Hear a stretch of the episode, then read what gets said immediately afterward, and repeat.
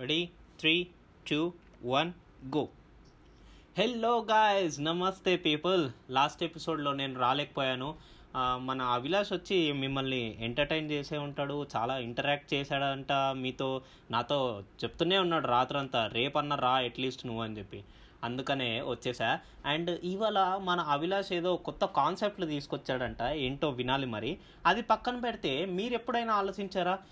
Border Gavaskar trophy అని మనం India versus Australia test series అప్పుడు మాట్లాడుకున్నాం. అంటే లైక్ ఆ సిరీస్ మొత్తం అన్ని బార్డర్ గవాస్కర్ ట్రాఫీ అని మాట్లాడుకున్నాం. మరి ఆ పేరు పెట్టడానికి దాని గల దాని వెనక ఉన్న హిస్టరీ గురించి ఎప్పుడైనా ఆలోచించారా? దాన్ని ఆలోచిస్తూ నాకైతే నిద్రలేని రాత్రులు కూడా ఉన్నాయి. సో ఆన్సర్ తెలుసుకోవడానికి ముందుగా మనం ఎపిసోడ్లోకి వెళ్ళిపోదాం. సో లేట్ ఎందుకు? Welcome to Telugu one cricket podcast నేను మీ హోస్ట్ మురళీకృష్ణ. అండ్ మనతో పాటు ఉన్నాడు ఇవాళ కొత్త కాన్సెప్ట్లతో రెడీగా అభిలాష్.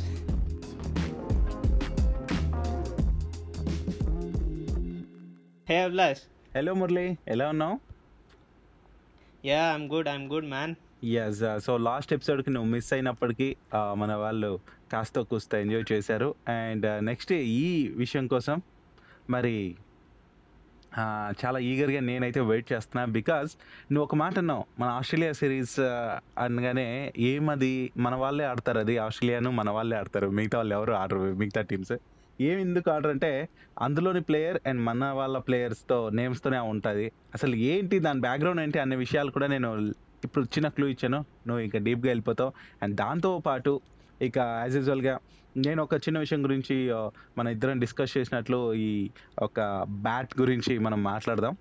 అండ్ యా ఇవంతా కొత్త విషయాలే అనుకుంటున్నాను మన లిసనర్స్ కోసం. అండ్ తప్పకుండా వాళ్ళకి నచ్చుతుంది అనేసి మనం ఎపిసోడ్లోకి ఇంకా ఆలస్యం లేకుండా అలా దూసుకెళ్ళిపోదాం మరి.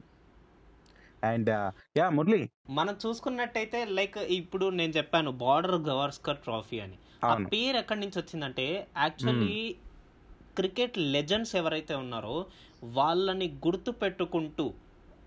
వాళ్ళకి గుర్తింపు ఇస్తూ మనకు ఈ ట్రాఫీ పేర్లు అనేది పెట్టుకో పెట్టుకున్నాం అనమాట సో. మన ఇండియా సైడ్ నుంచి సునీల్ గవాస్కర్ గారిని. అండ్ మన ఆస్ట్రేలియా సైడ్ నుంచి అలెన్ బార్డర్ గారిని. సో ఇద్దరు. పేర్లు కలిపితే Border Gavaskar trophy. Yes so వాళ్ళ ఇద్దరి పేర్ల పైననే ఈ టోర్నీ జరుగుతూ ఉంటుంది. చాలా ప్రతిష్టాత్మకమైన టోర్నీ అని చెప్పుకోవచ్చు. ఇది చాలా చాలా ఇంపార్టెంట్ ట్రోఫీగా భావిస్తాయి రెండు టీమ్స్ కూడా. అండ్ చాలా మంచి పోటీ కూడా కనిపిస్తుంటుంది మనం గమనిస్తే.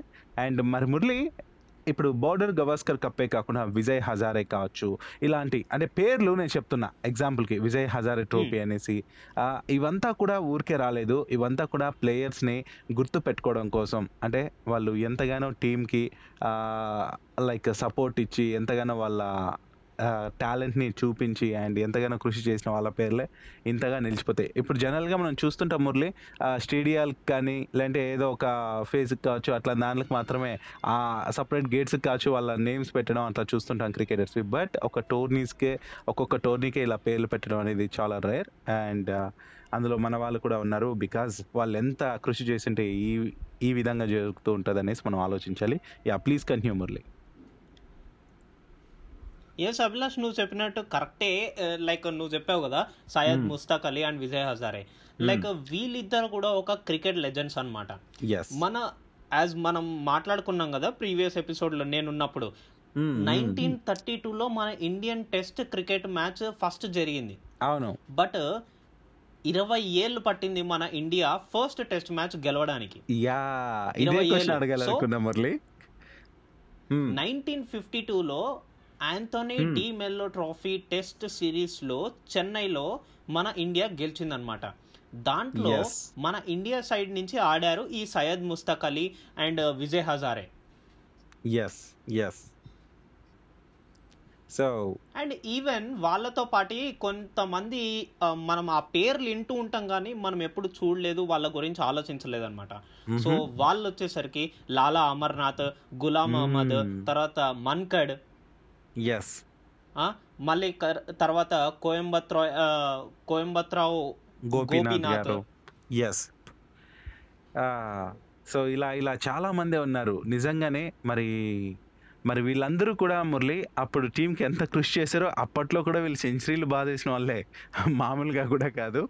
అండ్ ఫస్ట్ టెస్ట్ మ్యాచ్ ఎప్పుడు జరిగింది అసలు ఏంటనేది మనం అడగాలనుకున్నాం. బికాజ్ మనం లాస్ట్ ఎపిసోడ్లో ప్రీవియస్ అంటే లాస్ట్ కంటే ముందు చేసిన ఎపిసోడ్లో మనం ఫస్ట్ టెస్ట్ మ్యాచ్ ఇండియా అనేది ఎప్పుడు ఆడింది ఏంటనే విషయాలే మాట్లాడాం మురళి. మరి ఫస్ట్ టెస్ట్ మ్యాచ్ విన్ అనేది ఎప్పుడు వచ్చింది మన భారత్కి అనేది మాత్రం మనం ఈ రోజు ఎపిసోడ్లో మాట్లాడాం. అండ్ ఇది చాలా కీలకం. ఎందుకంటే ఫస్ట్ టెస్ట్ మ్యాచ్ మన ఇండియన్స్ ఇంటర్నేషనల్ మ్యాచ్ ఆడటం మ్యాచ్ ఆడడం మొదలుపెట్టిన ఇరవై ఏళ్ళకి ఫస్ట్ టెస్ట్ టెస్ట్ మ్యాచ్ అనేది గెలిచారంటే ఓ మై గాడ్ అనిపిస్తుంది. అది కూడా ఇన్నింగ్స్ తేడాతో. ఏమంటావు మురళి? అంతేగా ఇంగ్లాండ్ ఫస్ట్ బ్యాటింగ్ చేస్తే వాళ్ళు టూ సిక్స్టీ సిక్స్కి ఆల్అౌట్ అయిపోయారు. బట్. మన వాళ్ళు మాత్రం four hundred and fifty seven runs score చేసి నైన్. వికెట్స్ పడ్డా కానీ డిక్లేర్ చేశారు అప్పుడు. అంటే ఇంకో వికెట్ ఉంది. విజయ్ హజారే గారు. అవుట్ అవ్వలేదు అసలు. గా నిలిచారు. ఫస్ట్ మ్యాచ్ చెప్పిన పేర్లు- సృష్టించారు. చెప్పు మురళి అవును.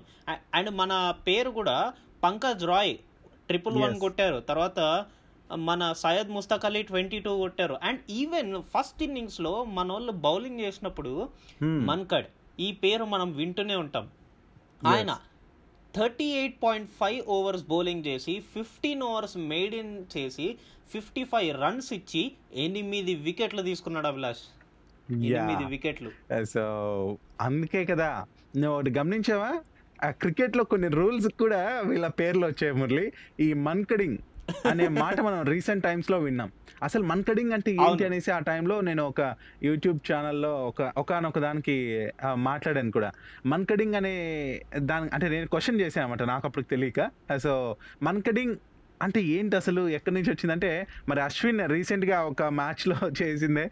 మరి క్రీజ్ దాటి బ్యాట్స్మెన్ వెళ్ళినప్పుడు బౌలింగ్ చేసేటప్పుడు ఆపోజిట్ ఆపోజిట్ ఎవరైతే ఉంటారో ఆ- సెకండ్ బ్యాట్స్మెన్ మరి క్రీజ్ దాటున్నప్పుడు మరి తనని అవుట్ చేసే విధానాన్ని మన్కడింగ్ అంటారు. అసలు దాన్ని భయపెట్టి ఇప్పుడు కూడా అశ్విన్ అప్పుడప్పుడు అట్లానే చేస్తుంటాడు. అవుట్ చేయాల మన్కడింగ్ అవుట్ అనేసి. సో మరి అంతే కదా అభిలాష్ ఈవెన్. మన బౌలర్ ఒక బౌలర్ ఉండి తను. గ్రీస్ బయట నుంచి బౌల్ వేస్తే కనుక గ్రీస్ బయట కాలు పెట్టి బౌలింగ్ వేస్తే కనుక Hmm. మరి అప్పుడు నో బాల్ ఇస్తున్నారు కానీ ఒక. బ్యాట్స్మెన్ బాల్ వేయకముందే గ్రీస్ దాటి వెళ్ళిపోతుంటే మరి దానికి ఎందుకు నో రన్ ఇవ్వట్లేదు ఎగ్జాక్ట్లీ మరి నువ్వు ఇప్పుడు అన్నావు కదా దానికి సంబంధించిన మరి ఒక విషయాన్ని లాస్ట్ ఎపిసోడ్లో నేను మాట్లాడాను అశ్విన్ దానికి కూడా రిక్వెస్ట్ చేశాడు ఏంటంటే ఇప్పుడు ఫ్రీ హిట్ని ఎలా అయితే బ్యాట్స్మెన్కి ఇస్తున్నారో ఓకే బౌలర్.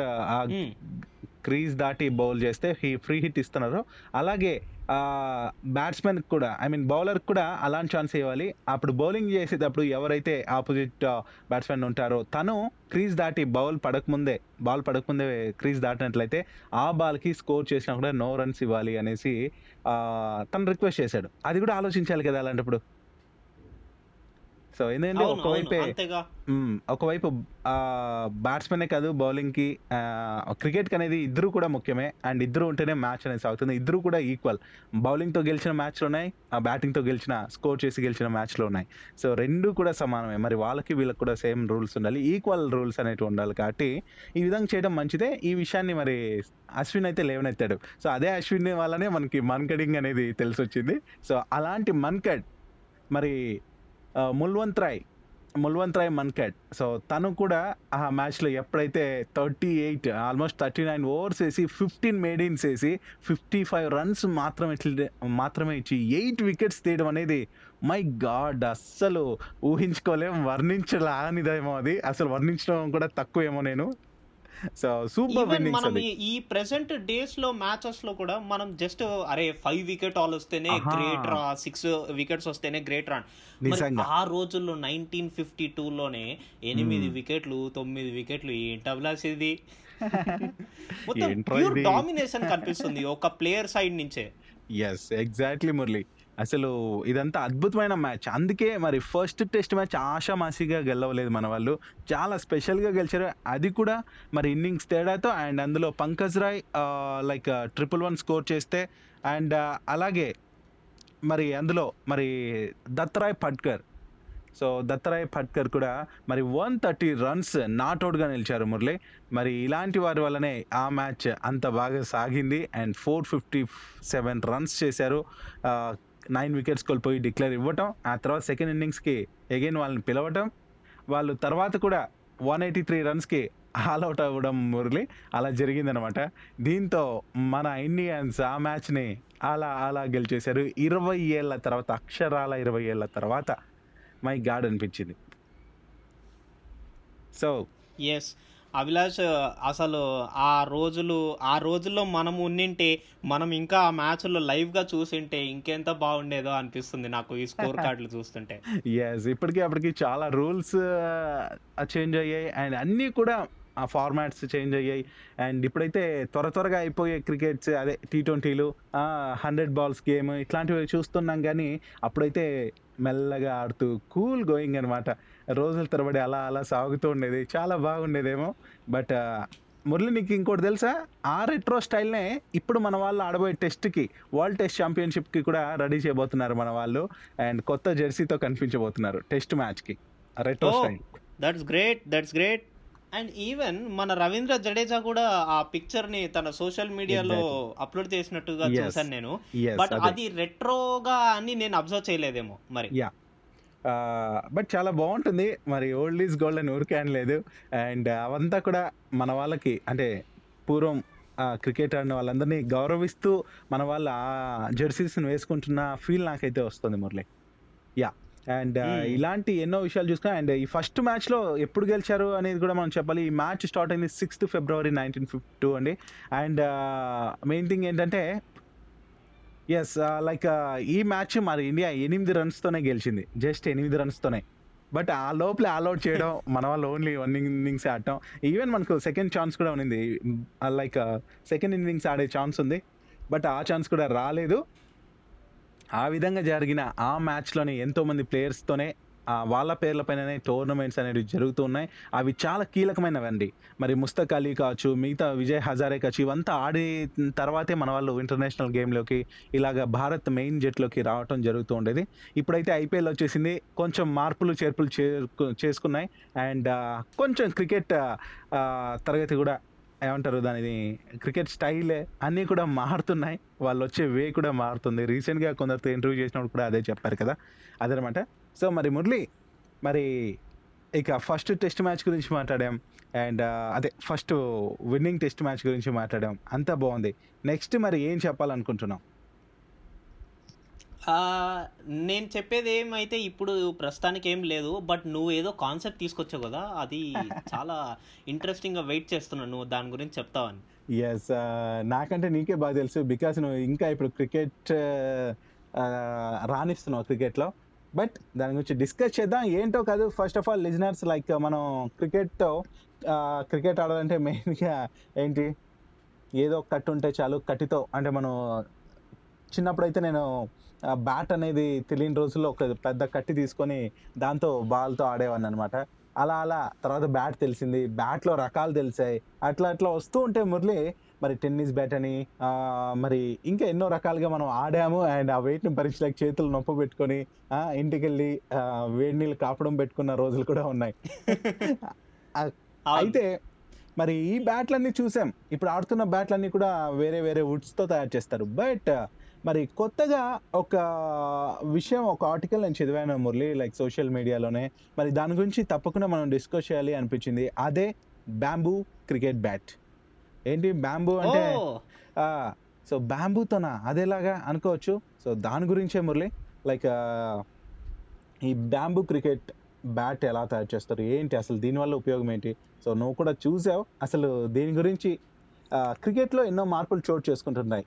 మనం చూస్తున్నాం ఇంతకుముందు కూడా మాట్లాడాం. మరి వైట్ బాల్ అని పింక్ బాల్ అని రెడ్ బాల్ అని ఇట్లా వచ్చాయి. అండ్ హిట్టింగ్ ఫ్రీ హిట్ అనేసి ఇట్లాంటి రూల్స్ అన్నీ చేంజ్ వచ్చాయి. అండ్ బాల్స్లు బ్యాట్స్ అన్నీ కూడా చేంజెస్ రావాలి. మరి అలాంటిదే ఇది. కాకపోతే మురళి దీనిపైన కొన్ని పాజిటివ్స్ ఉన్నాయి నెగిటివ్స్ ఉన్నాయి అన్నీ కూడా ఉన్నాయి. మరి నువ్వు విన్నావా? బ్యాంబీ బ్యాట్ గురించి?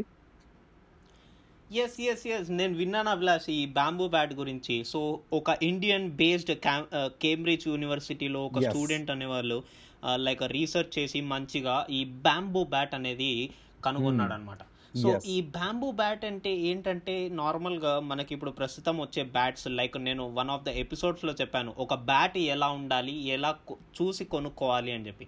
దాంట్లో నేను చెప్పిన విషయం ఏంటంటే విల్లో విల్లో. అనేది మనకి English wood and Kashmir wood willow అని చెప్పి రెండు టైప్స్ ఆఫ్ వుడ్స్ ఉంటాయి. దొరుకుతుంది. బట్ ఈ వుడ్కి ప్లేస్లో మన స్టూడెంట్ మన కనుగొన్న గ్రేట్ సైంటిస్ట్ ఏం చేశాడంటే అతను బ్యాంబూ వుడ్ని పెట్టాడు. ఎగ్జాక్ట్లీ సో దానివల్ల ఏంటి యూజ్ పాజిటివ్ అంటే కనుక నీకు ఈ స్వీట్ స్పాట్ అంటే ఆ ఏరియాలో కనుక బాల్ తగిలితే కనుక ఆ మిడిల్ ఆఫ్ ద ఏరియాలో కనుక బాల్ తగిలితే కనుక గ్రేట్ ఎనర్జీతో బాల్ అనేది ముందుకు వెళ్తుంది అనమాట ఈవెన్ లైక్ మన మూమెంట్ బ్యాట్ మూమెంట్ కూడా ఎక్కువ అవసరం లేదు. జస్ట్ టచ్ చేస్తే ఫోర్ వెళ్ళిపోయేలాగా ఆ స్వీట్ స్పాట్ అనేది అన్- అట్లుంటది అనమాట సో ఆ స్వీట్ స్పాట్ అనేది చాలా బాగుంటుంది నార్మల్ విల్లోతో అని చెప్పి అతను చెప్పడం జరిగింది. అండ్ మోర్ ఓవర్ ఇంకో విషయం ఏంటంటే డ్రాబ్యాక్ ఏంటంటే ఎంసీసీ ఇది అప్రూవ్ చేయాలి.